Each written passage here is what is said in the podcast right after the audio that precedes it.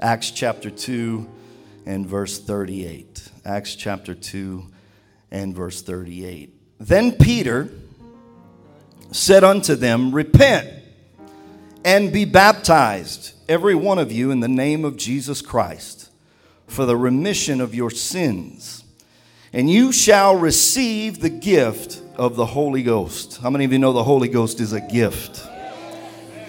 For the promise is unto you and unto your children. Thank God for that. And to all that are afar off, that's generation after generation, even as many as the Lord our God shall call. And with many other words did he testify and exhort, saying, Save yourselves from this untoward or perverse generation. And then, and then they, that's important, then they that gladly received his word were baptized. And the same day there were added unto them about 3,000 souls. How about that for a harvest? And here's our key verse. We'll continue from last week. And they continued steadfastly in the apostles' doctrine and fellowship, and in breaking of bread, and in prayers. And fear did come upon every soul, and many wonders and signs were done by the apostles. And all that believed were together. And all that believed were together and had all things common. We're going to talk for just a few moments this morning on a subject entitled When We All Get Together. When we all get together. Say that to your neighbor or somebody around you. Say, When we all get together. I'll do one of them little preacher tricks. No, that was a hater. Tell your other neighbor. When we all. God, we love you. We feel you in this building. We set high expectation on your spirit and your anointing to do its work today. God, let your anointing that's resident in this room, because every time we walk in here, we feel you. It's a blessing to feel your manifest presence. And so, God, we're calling on that anointing today to do its work, break yokes, set the captive free, bring healing to somebody's body, bring healing to somebody's mind, bring healing to somebody's soul today. Speak, Lord. Your servants are listening. We want to hear from you. Let your anointing rest on me today. Deliver this word through me. Don't let my flesh inhabit this moment, but God, that your spirit would direct every moment. In Jesus' name, we give you glory and praise. In Jesus' name, amen. Put your hands together one more time and lift up a shout. You may be seated.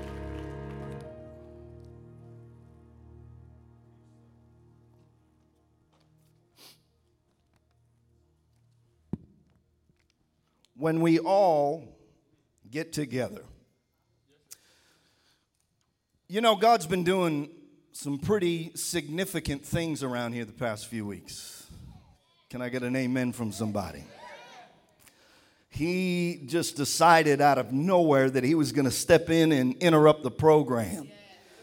God's Spirit has been at work. He dropped down a heavy mantle on this congregation to really step forward and step up and beat back some uh, territorial spirits and principalities that have been bogging down God's people for some time in this area. All I just said to you is we're about to see a big harvest of souls in the kingdom. God is about to release you, He's about to release me, He's about to release us into some big promises, into the space that we've been waiting for. Many of you have been waiting on this moment to come for a very long time. As a matter of fact, some of you have even given up on the time coming. You just thought maybe it came and passed, but you've been waiting. And I just came by this morning to tell you we are almost there. We're almost there. We're almost there. God has been up to something around here the past few weeks. So, what I'd like to do this morning is just kind of pick up where we left off last week. Bishop Pitts came in here. It was great to honor Bishop uh, on last week, but the word that was dropped in this house was extremely prophetic and very challenging to all of us. I'm going to speak kind of fast today because I'm trying to get somewhere and I got a long way to go. And I don't want to be here till 3 o'clock. 2 o'clock will do just fine. Um, I'm just kidding. We were presented with a prophetic challenge last week by Bishop Pitts that we need to shift and come up. That we need to shift and come up. The, the, the title of the message last week was I Can't, but We Can. Come on, somebody say that. I can't, but we can. And we concluded the word in, in Mark chapter 2 with the story of the paralytic, the story of the man who was on the mat, and four of his friends carried him to a house. And the key thing about this house is that the house was full, and more than that, that Jesus was in the house. Things happen when Jesus gets up in the house. Amen. Um, and so these men, compelled to bring some kind of miracle, or at least with the hope that a miracle could happen in his life, put their friend on a mat, they pick him up together, and they carry him to this house. These men didn't know uh, what they would have to do when they got to where Jesus was. They just knew that they were trying to get him to Jesus. It would help a lot of us if we would just get people to Jesus. We may not even know what to do, but if we could just get them to Jesus, miracles happen. And so they decided they were going to get him there. And so they, they walk him to this house. And when they arrive, they realize there's a lot more work to be done to get this man to Jesus than we had originally thought. And so they had to get creative and innovative in the way they brought this man to Jesus because there was no way to squeeze him in through the crowd no way to squeeze him in through the crowd. So, together, collectively, at least one had to make the decision we're going to get him up on this roof and we're going to tear the roof off and we're going to get him to Jesus. But there was a key element the bishop dropped on us last week, and that is this that all four men had to ascend at the same pace. They had to ascend or climb to the roof at the same pace. And the Bible says that when Jesus saw their faith, that he was that he forgave the man's sins and the man was healed. The man was healed. So they had to ascend at the same pace.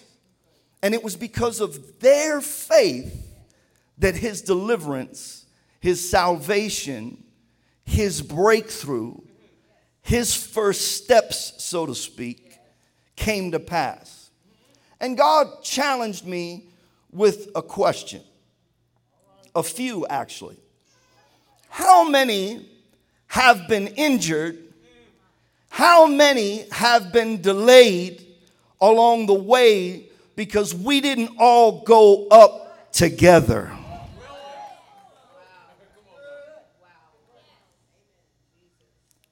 How many miss their miracle? How many miss their blessing? How many miss their deliverance? Here's the key how many miss their encounter with Jesus because we didn't go up together? See, a lot of people want to get up to the top first because that's what society will tell you to do. I'm going to get to the top come hell or high water. I don't need you to get there, but I'm going to get there. And the key to this miracle was that they all went up at the same pace. But thank God, thank God, they all went up together. They all went up together. When we all get together. See, life is a series of discoveries. Purpose is an unfolding revelation. Pastor Rick says it like this Purpose is a progressive revelation. Meaning this, that we don't happen upon purpose in a set moment. We happen on pieces of purpose in moments. But it does not all happen at one time. Because purpose and destiny, and we know this, are a process of discovery. Purpose is progressively revealed to us or expressed to us through time, pursuit, experiences, And here you go relationships. And relationships. Purpose is found in those moments. The interesting thing about purpose that I see is that when God inserts purpose into time in the book of Genesis, it kind of happens on this wise God places Adam in the garden, and then he sets an assignment and an expectation on Adam. Side note too many people are walking through earth ambiguously. Too many people are coming to church just to come to church. People are just saying they're Christians to say they have something to profess. Too many people come in the building just to appease conscience. And they're not living under an assignment mandate that God didn't just, you didn't happen to show up on earth. No, God sent you into this earth with an assignment, with a mandate, with an expectation when you live like that, it changes the way you see things. It changes your walk with the Lord. It changes the outcome and the fruitfulness of your life. So when God places Adam in the garden, he places him in there with an expectation and with an assignment. But as he looks at Adam, even though he is made in his image, even though he is made in his likeness, even though he has an assignment and an expectation, he sees Adam with a deficiency. He sees Adam missing something. He's missing something because he's incomplete. And so God says, when he looks at him, it is not good for man to be alone. It is not good for man to be alone, so I will make a helper suitable for him. Why was it not enough if God made him, if God breathed his spirit into him and gave him life, if God set him in his place of purpose, gave him his purpose, and gave him the instructions to carry out that purpose, why wasn't that enough for God? See, we, and I'm not going to spend time here because we spent a lot of time over the past two weeks on this, but we live in a consumer culture. We're all consumers. How can we get what I want? How can we get it fast? How can I appease the way I feel? What, what makes me feel good? I don't want an authority in my life. I don't need anybody with me. I can make it on my own. We live in a consumer independent place. Can you imagine how you would feel being Adam? You were made in the image and likeness of God, and God looks at you and says, You're not good enough. Many of us look in the mirror and we say, I'm all I need. I'm going to make it. Just me and God. Well, that wasn't the case with Adam, and that's not how God started it. It is not good for man to be alone. It is not good. Why? Because God would be contradicting his own word if he did it otherwise. God would be contradicting himself if he did it otherwise. Because in Genesis chapter 1, when he actually forms man, he looks at him and God says, Let us, Genesis 1 26, let us make man in our image, after our likeness. Why? Because God is not just one God, He is the triune God.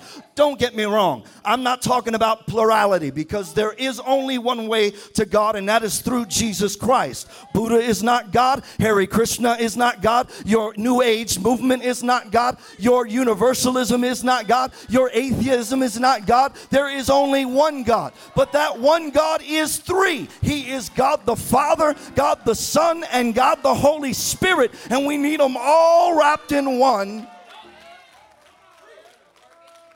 and so when he makes man, he says, let, him, let us make him. Let us make him. Let us make him. And he realizes there's a deficiency here because I made him, I didn't make them. So it's not good for man to be alone. So he pulls, you know the story. He pulls the rib out, he forms the woman, and she is suitable for him. So now he has a partner in purpose. All through Scripture, you'll hear God say, I will be your God, and you will be my people. You will not be my person, you will be my people. Even Jesus, when he's challenged, well, what's the greatest command? And he says, to love the Lord your God, but wait, equal to this. In other words, just as important is to love your neighbor as yourself. Why? Because you're going to need somebody sometime. You can't make it on your own. So when Jesus launches his ministry, he doesn't do it solo. He goes out and he finds 12 to walk with him because not even Jesus is going to do it alone. And when Jesus leaves, he gives us another mandate go sit in a room together, all together in a room, and wait for the promise that comes. Wait for it, wait for it. But you all have to be together. You all have to be in one place and one accord, and then I'll give it to you. And then I'll give it to you. And that's the thing about relationships. Most aren't willing to wait it out. Most aren't willing to wait it out. You get the promise, but you're not willing to wait on the promise. It's a message for another day. We'll leave it alone. Because here's the design of purpose the design of purpose is to be joined with another purpose. Let me say it another way purpose is a cumulative enterprise. Purpose is a cumulative enterprise. It's a fancy way of saying they all work together. It's not your purpose and then your purpose. They work together. They need one. For, for purpose to be realized, fulfilled, and even walked out, you need somebody else on your side. You need another purpose for it to join to it's compounded upon one another to create the effect that God intends. You cannot even create the effect that God wants unless you're joined with somebody else. Ooh, that's a little heavy. So, we are not the body part of Christ. We are not the body part of Christ. We are the body of Christ. Yea, many members, but one body. Yea, many members, but one body. But we were all placed in particular as he pleased. Why? The reason it pleased him is because when you function in your purpose, the body functions properly. But when the hand is trying to be the head, we have an issue. What we have is a mutation and something that wasn't even created or intended to be in the first place.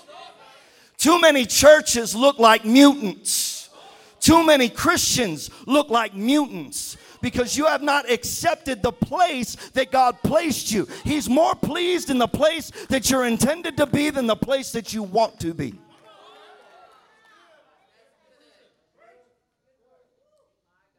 So when God sent us into the earth, He had the nerve to place our purpose among people. When he sent us here, he had the nerve to place our purpose among people, and he takes it just a little bit further.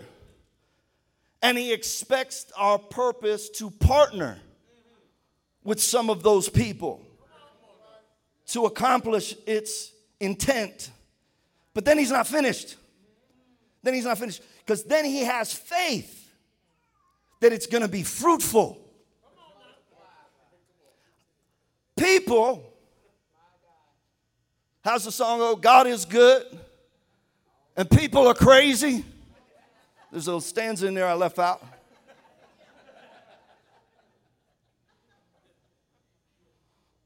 People are crazy, especially right now.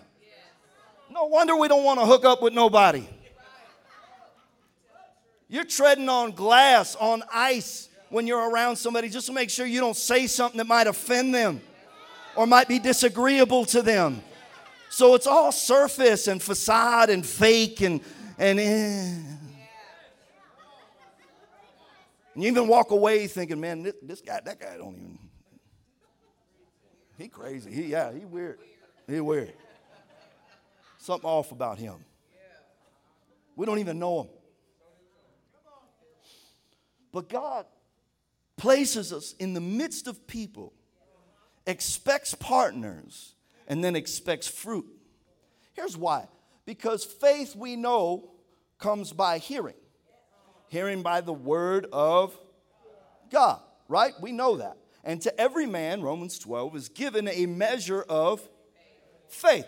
So, what that tells me is that every one of us, before we got here, we were given a word from God. So, if we have faith, if we were given a measure of faith, that means somewhere, whether eternity past or when we got here, this may be a little deep, but whatever, we were given a word from God. So, each of us carry that word, whether we're aware of it or not aware of it. That's the point, isn't it? To get people in the room so that they can become aware of the word that God has deposited on the inside inside of them. Anyway, he has faith that will be fruitful because there's a word he already put in us. And he knows that his word, Isaiah 55 11, when it goes forth, it doesn't return to him void, but it accomplishes its purpose and it prospers in the thing for which he sent it, right? So if all of that is true, all of that is true, then when my faith, my word, the word he put in me, hooks up with your faith and the word he put in you, man, anything can happen in that moment.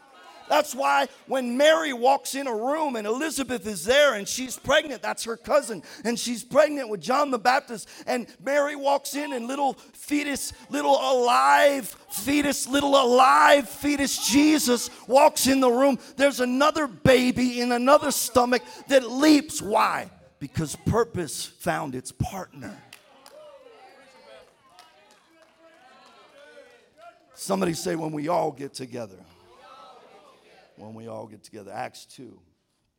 So, in this moment in Acts chapter 2, they had already experienced the upper room. As a matter of fact, this is right after that. They, they all are together and they all stumble out drunk, you know, or, or seemingly drunk in the Holy Ghost. And Peter does what he knows to do, what he saw Jesus doing. And he begins preaching life and many are saved.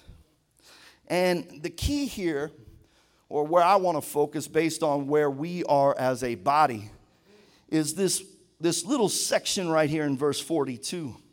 They continued steadfastly. They continued steadfastly. The word continued steadfastly, those two words in the Greek in this translation here literally means to continue all the time in a place. Look it up for yourself. To continue all the time in a place. To persevere and faint not. We know a little bit about that. To show oneself courageous. If there's ever been a time for Christians to have courage, it's right now to be, con- to be in constant readiness for, meaning you're in position to take the field when it's your turn. You may have been the backup the whole time, but there's going to be a moment when you're expected to be ready. What's his name? Caleb Williams, is that the man's name? He was the backup. Everybody thought Spencer Rattler was going to win the, the Heisman this year, but when his moment came, he was ready. Man missed half the season. They already talking about giving the man the Heisman. That's just crazy. Sorry, but he's doing a good job. They continued. The root, the root word for continue means to have the advantage. To have the advantage. So let's talk about it. They continued in it. They continued in it. They continued in what? They continued in four things. And this is, we'll go through these four things and then we'll be out. They continued in the apostles' doctrine, in fellowship, in breaking of bread and in prayers.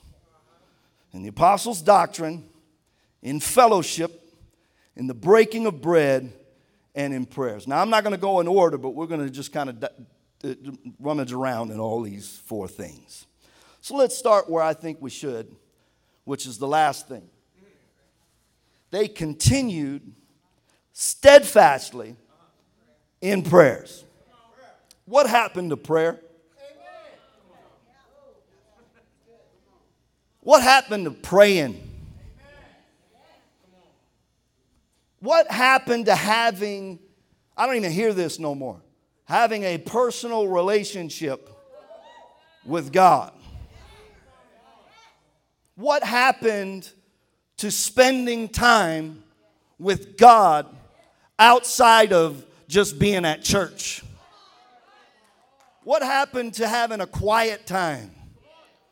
When I was coming up, that's what they called it, a quiet time, or some called it having devotions. But everybody had a time, it was usually in the morning, where you got up and you spent a designated time with God. That's, that's like foreign language. You know why? Because people don't even know how to pray anymore. There's a whole generation that doesn't even know how to speak to God. They don't even know how to identify God. 70% of born again Christians say that Jesus is not the only way to get to, to, to heaven. Hold on. 70% of Christians are saying that right now. Much less know how to pray. You know, God longs to be with you. God longs to spend time with you. This isn't even the part I want to spend on this particular point, but I just want to share it with you so that there's at least some head knowledge about it. First Thessalonians 5:16, pray without ceasing. It literally means continually walk with the Lord. Continually walk with him. First Chronicles 16:11, look to the Lord and his strength. Seek his face always. Ephesians 6:18, pray in the spirit on all occasions and with all kinds of prayers. That means there's many different kinds. Nowadays, we just know about prayer requests. What are we going to request from God? What can we call on Him to do for us? Why? Because it's a consumer mentality. We're not trying to get to know Him and so we can better ourselves. We're trying to see what He can do for us. All kinds of prayers. Job 22, 27. You will pray to him and he will hear you. James 5, 13. If anyone among us is in trouble, let him pray. Romans 12, 12. Be joyful in hope, patient in affliction, and faithful in prayer. You know why people aren't faithful in prayer? Because they're not faithful at anything. they'll give up because they just they didn't hear god so they didn't read something that was to their liking so i'm not going to pray no more it's just like going to work i can get a welfare check or, or, or, or some kind of unemployment check so i'm not going to work because I have an expectation that somebody's going to do for me, and if they don't do for me, then I can't be around them. Do you know God wants more than just to do for you? You can't even get to a space of understanding what purpose is in your life until you spend some time with God. If you're made in His image and in His likeness, then you better get to know Him or you'll never really know yourself. Luke 18 1. Then Jesus told his disciples a parable to show them that they should always pray and not give up. He said in Matthew that his house shall be called a house of prayer, which is why I want to shift this idea for a minute because um, as I studied this word prayers, I really wanted to know what kind of prayer, because there are many different kinds of prayers. And so I wanted to know what kind of prayer is, is the apostle talking about here when he said that they continued steadfastly in prayers. And I was shocked to find out that the word prayers in the Greek literally means a set place for worship. a set place for worship. They didn't even call it church then, they called it prayer time. We're going to go have prayers together. A set place for worship, not just supplications, not just petitions, but a set place. There has to be a difference in your life. There has to be a difference with this place and every other place. I'm going to say that again. There has to be a difference between this place and every other place. There has to be a distinction between your church and just every other entity you walk into. The advantage of the early church was this they had a set time to gather and they always kept the appointment. They had a set time to gather and they always kept the appointment. The reason why is because they knew in those gatherings there was a lot of power released, there was miracles released, and they knew that they were going to be equipped to bring more people into the body of Christ, which is the purpose to begin with. Which is the purpose to begin. In this generation, the church has just been relegated to another place. It's just another place. It's just another place we go. It's just another thing we do. That's not what church is. When I was, the way I was taught coming up, this is the most important institution that you set foot in all week long. Not the church house, I mean, not the schoolhouse, not your house, not the Capitol building, not the White House, not any other, not the courthouse. This is the most important institution you set your foot in all week long. Why? Because this is God's house. Thought I'd get a little more amens than that. And the reason why I didn't is because we've relegated this to just another place.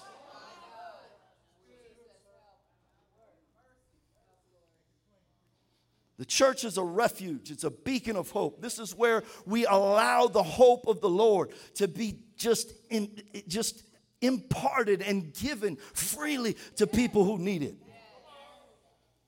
We can't do it out there but we can sure fish for them and bring them in here. They continued steadfastly in prayers. And you know, I, I was thinking about that. I live in Newcastle, and the way I come to church a lot of time is down the uh, 9, down 9 to 35. So I pass the casino every time. And then there's the bridge, right? When I come north, there's the bridge. Was that the Canadian River? Um, and so when I do, I, I've lived here, I've lived there almost three years, and I'm, I've been blown away that every single time, and I'm not exaggerating to you, for those of you that live, I'm not worried about it, that I, there's somebody walking either over that bridge or away, but they're all either going or coming, the people walking. They're walking over the bridge that goes over the Canadian River, either away from or toward the casino. They're in, it could be freezing outside, it could be raining, tornadoes coming down the alley. They're, they're walking. Or they'll have their bike. Seen a few with the bike. Those of you that live that way, you know I'm telling the truth. Why? Because there's some kind of hope in them. That when I get there, it might be my jackpot. The, the bells might go to ringing for me this time because I don't see a way out of my condition. So I got to go gamble for it. It's an it's a, a misaligned the, it's the right ingredient. It's hope. And hope deferred makes the heart sick. The reason people don't walk to church anymore is because they don't see the fulfillment that they used to. We have a bunch of people gathering, but they're not in prayers. They're not in God's face. They're not coming together in one accord with some kind of expectation that He's going to drop down in that room and somebody can get delivered. They continued steadfastly in prayers. They continued steadfastly in breaking of bread, and I won't spend a lot of time here, but it simply means relationship. Bread is always a symbol of life in Scripture. They shared their lives with one another. They didn't just share a meal. It, it, was, it was bigger than that. It was not superficial. It wasn't a, a smile in your face and walk on. It was much deeper than that. We broke bread together. Why? Because we shared our lives together. It wasn't about just spending time, it was deeper than that. It wasn't about that. Not everybody in this room is going to be your friend. You're not going to be able to spend time with everybody in this place. Matter of fact, you may not spend time with many of the people here, most of the people here. The, perp, the, the, the point is this that we're all part of this family, and so when we gather, When we have a fall festival or a QuestCon tr- country or we're doing something, we're doing it we're under the same purpose. We're trying to bring people to a hope that they're missing. Relationships, we know this, are the currency of the kingdom and the network of life. They're what, they're what build the value system of the kingdom. And there are two kinds of relationships in your life there are assignments and there are attachments. The assignments God gave you to help enhance and, and, and advance your purpose. Those attachments are sent there, assignments of the devil, to drain you and pull away from that purpose. Too many of us are assigning and connecting with people we should never be connecting with. We're breaking bread or sharing our life with folks that should never have it. They should never have that life. They should never be having that piece of your heart. And you're wondering why you're walking through life with deficiency. It's because you're partnered up with the wrong folks.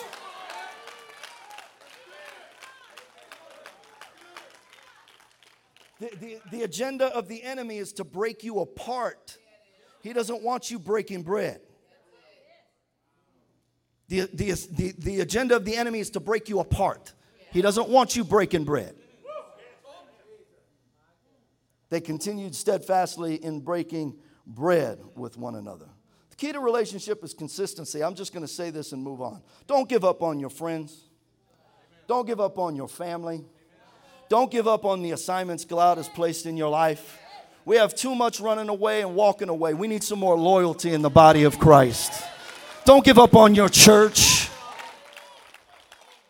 They continued steadfastly in breaking of bread. And then they continued steadfastly in the apostles' doctrine. This is, this is real simple. It's his teaching, it's the word and his teaching, or it's teaching and preaching. The apostles' doctrine. Verse 41 says that they gladly received his word. They, it was like they were joyful about it. They were expectant of it, and they received his word. See, the power of the apostles' word is this. What is an apostle? An apostle is literally one sent, right?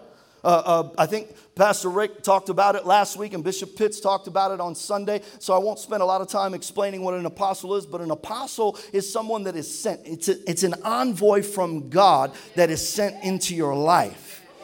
The root word is literally proton or, or the positive force in an atom. They have a way of bring, or piercing through or breaking through things. So when God assigns an apostle to your life or sends an apostle into your region. It's for the purpose of breaking back strongholds, which are mindsets, and beating back principalities and powers and rulers in the heavenly realms that are keeping you oppressed and you don't even know it.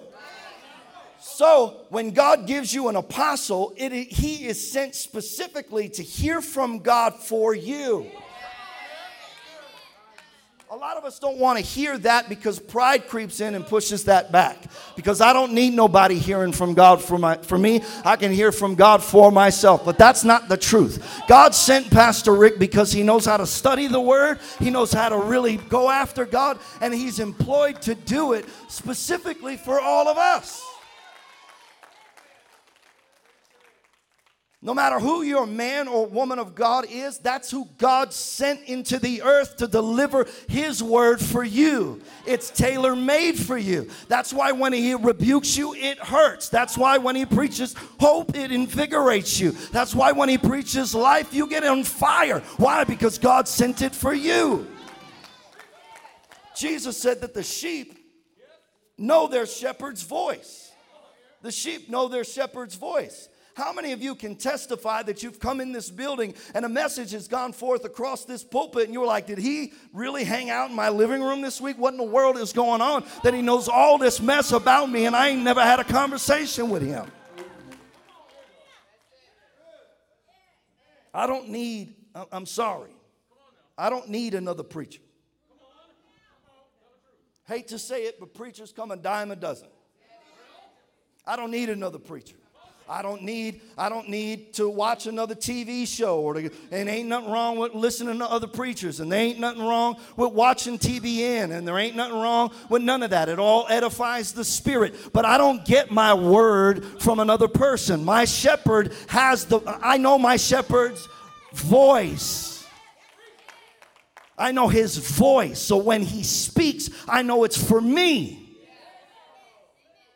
We don't like hearing that preaching in this generation because we want to assimilate it with some kind of cultic activity. And that is the farthest thing from the truth. God sent voices into this earth for us, and we need those voices.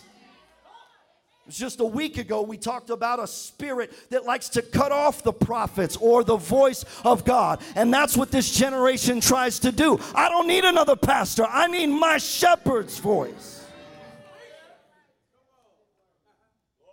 They continued steadfastly in the apostles' doctrine. Your shepherd's voice. Side note uh, stop assuming that when a scripture is read that you know uh, that you know where the preacher's coming from today. When you come in the building ready to receive a word, he could be coming from John 3 16. For God so loved the world that he gave his only begotten Son, that whosoever believeth in him should not perish but have everlasting life. We all think that that's just a, a verse of scripture that is used for salvation. You don't know that he might be coming in here to talk about how everlasting life is perpetual life, which is also the same thing as abundant life. And he wants to see you live in that abundant life. And you have to accept Jesus Christ into your heart so that you don't perish on this earth. It's not just about the sweet by and by. I'm telling you, don't make assumptions when God sends his man in with a word that you think you know.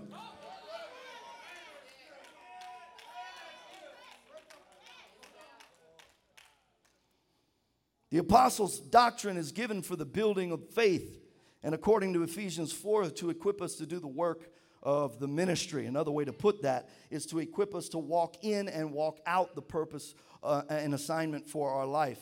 You can't hear the word or the doctrine or the, or the, or the preaching if you're not close enough to hear it. You cannot hear it if you're not present to hear it. You cannot hear it if you don't respect it. You can't hear it if there's too much noise around you that you can't decipher what's being said. You can't hear it if there are voices that contradict it. Make an evaluation of your life. Are you continuing steadfastly in the apostles' doctrine? Okay, let's finish right here. And in fellowship. And in fellowship. And in fellowship.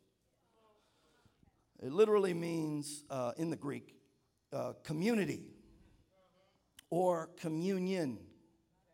Another definition is joint participation. Joint participation. There's a difference between being a part of the crowd and being in communion or in community. There's a difference between being part of the crowd and being in communion or p- with community. Uh, common union, communion, common union, two words. We're common union. And 1 Corinthians 11 24, this is my body, which is for you, right? Do this in remembrance of me. Remember, to remember, to member again, to put the members back together or to put the members back in the right place. When we come into communion one with one another, it's when we're functioning and operating in our optimum potential because we're all in the right place doing the right thing. It's when we've all been assembled and put together. We've repaired the breaches, we've broken up the gaps. There's no more ways for the enemy to slip in because we've come together come together. Joint participation. This is a joint effort. I, I, I don't have what you have. You don't have what I have. But I need what you have, and you need what I have. And when we put those halves together, there's no telling what can happen because there's so much faith and unction and synergy and energy. See, the trick of today is to say that we're all the same or all of them are the same, and that's not necessarily true. Yes, we're all equal. We're all equal, but we're not all the same. We're not all the same. Some of us have one talent, some of us have two talents, some of us have five talents. Doesn't mean that you're better than me and I'm better than you and this, that, and the other. No, just means that you have more talents than I have. That means I have more work to do because the five talent person increases it, the three talent person increases it, but the one talent person likes to hide it. And really, the one talent person can become a five talent person if he just increases his talent. Well, how does he increase his talent? He takes takes his talent and he gets together with a five talent person who knows how to turn it into more talents. But we're too proud because we want to do it on our own. See, The beauty of the field is that all the flowers are different colors. They have their uniqueness, but together they're gorgeous. Right? The beauty of the church is not you. It's not me. It's the diversity of purpose that God inserts into the church and intertwines with his people. See, we all have different backgrounds. We all have different ethnicities. We all from different socioeconomic uh, uh, backgrounds or places. We're all, we have these diversities among us, different callings, different experiences, different things about us, but the, the different ages. But at the end of the day, we have one agenda, and that's to advance the kingdom of God. And because of that, we can get together. We can get together. And they were all in one one place and in one accord, and God released his spirit. God released his spirit because they were all in one place and in one accord. And it's an interesting word, the word accord, because it's a Greek word that is it, it's used sparingly in the Bible. And of the 12 times that this word is used in the Bible, 10 of them are in reference to Christian community or Christian fellowship. 10 of the, the word accord in, in reference to Christian community or fellowship within the book of Acts. It's a compound word that means to rush along or hurry up right? To rush along or and, and to be in unison. So it's it's two, it's a compound word. It's two words in one. It's to hurry up and to be in union. And the connotation here is this: when we all get together, we all get to advance. When we all get together, God elevates us all at one time. When we all get together, it opens up the door for us to progress, not only in purpose, but in our life. Can I get an amen? See, the disciples had strife with one another. How do I know that? Because they argued with one another about who was the greatest. Who is the greatest? They had strife with one another, but they knew how to put those disagreements aside and focus on what God gave them. He gave them a word go, gather, and wait. Go, gather, and wait, because greater works shall you do than me. You mean to tell me that I'm going to do more miracles than you, Jesus? Yes. Why? Because purpose is a cumulative enterprise. It's not just Jesus doing the work, He was an expression of what, an example. He was a model of what the expectation was. I want all of you to go out and do this. Why? Because I want you to continue steadfastly in the apostles' doctrine not one apostle, multiple. Why? Because there's many purposes, but they all come together as one when we all get together. When we all get together. See, this is a formula that God gave us that not even He can mess up. The only way He can mess this formula up is if He causes divisions. Give me an example. Genesis 11 were building the Tower of Babel. And everybody was speaking the same language. They all had the same goal. They were in fellowship. And when we all get together, there's nothing we can't do. Even God said it in verse, in, in, in where, where did he say it? In verse 6 of chapter 11, the Lord said, Behold, the people are one. They have one language. And this thing they begin to do, Nothing can be restrained from them, which they have imagined to do. So he sends divisions. Why do you think the New Testament rebukes people who cause divisions so much? Because when God's people get together and they begin to speak the same language, the agenda of heaven can happen. It can happen without restraint. Doesn't matter what the government decrees, doesn't matter what's happening in society, doesn't matter what culture says, doesn't matter the craziness on the outside. When the people of God come together, anything can happen in their midst. Anything anything can happen. Not even God can stop what can happen in that moment. Why? Because that's how He created it. That's how he created. You know the word the word fellowship, and I'm not, and I'm not going to be graphic, but I want you to know this. If you really dig into this word, it doesn't just mean community and communion and joint participation. If you really dig down to the base of the word, what it truly means is intercourse. That's what it truly means. And listen, it's not about having an, an, intimate relationship with somebody like that. It's not like that. It's what intercourse produces. When a man and a woman get together, they produce a child. When, when you come into fellowship in the truest sense, those purposes get intimate with one another and what they produce. That's why when we come together, I, I, I used to like that old song, when we all get together, what a day you know, we used to sing that like we're going to get to the sweet by and by, but the reality is when we all get to together in this place, what a day of rejoicing that should be. Why? Because we'll all see Jesus and somebody can sing and shout a victory.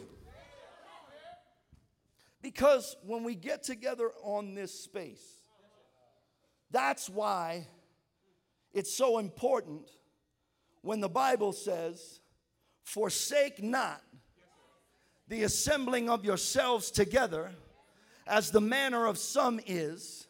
Why? Because when we all get together, that's when a drug addict gets de- delivered from drugs. When we all get together, somebody walk in here crippled, walks out here straight.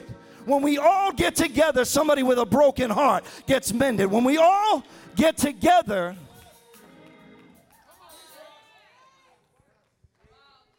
My prayer this morning, as I was preparing this word, was I felt I really wanted to come in here and preach like um,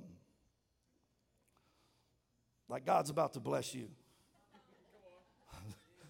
That's what I really wanted to preach. But you know, the reality of it is, your blessing is wrapped up in the person you're sitting next to. Because when we all get together, there is not just a blessing, but there is a commanded blessing. Psalm 113 Behold, how good and pleasant it is when brethren dwell together in unity. It is like the oil. He compares it to the anointing when the people of God get together, God's anointing pours out in that space. And as it trickles down from the head, even to the beard and the collar and to the hem of the garment, it gets to a place where God has to command a blessing. It doesn't have a choice. The blessing is in the space because there's no choice. The blessing has to happen. You can't even hide from the blessing. You can try to deny it all you want, but it's commanded, it's decreed because when the people, when we all get together,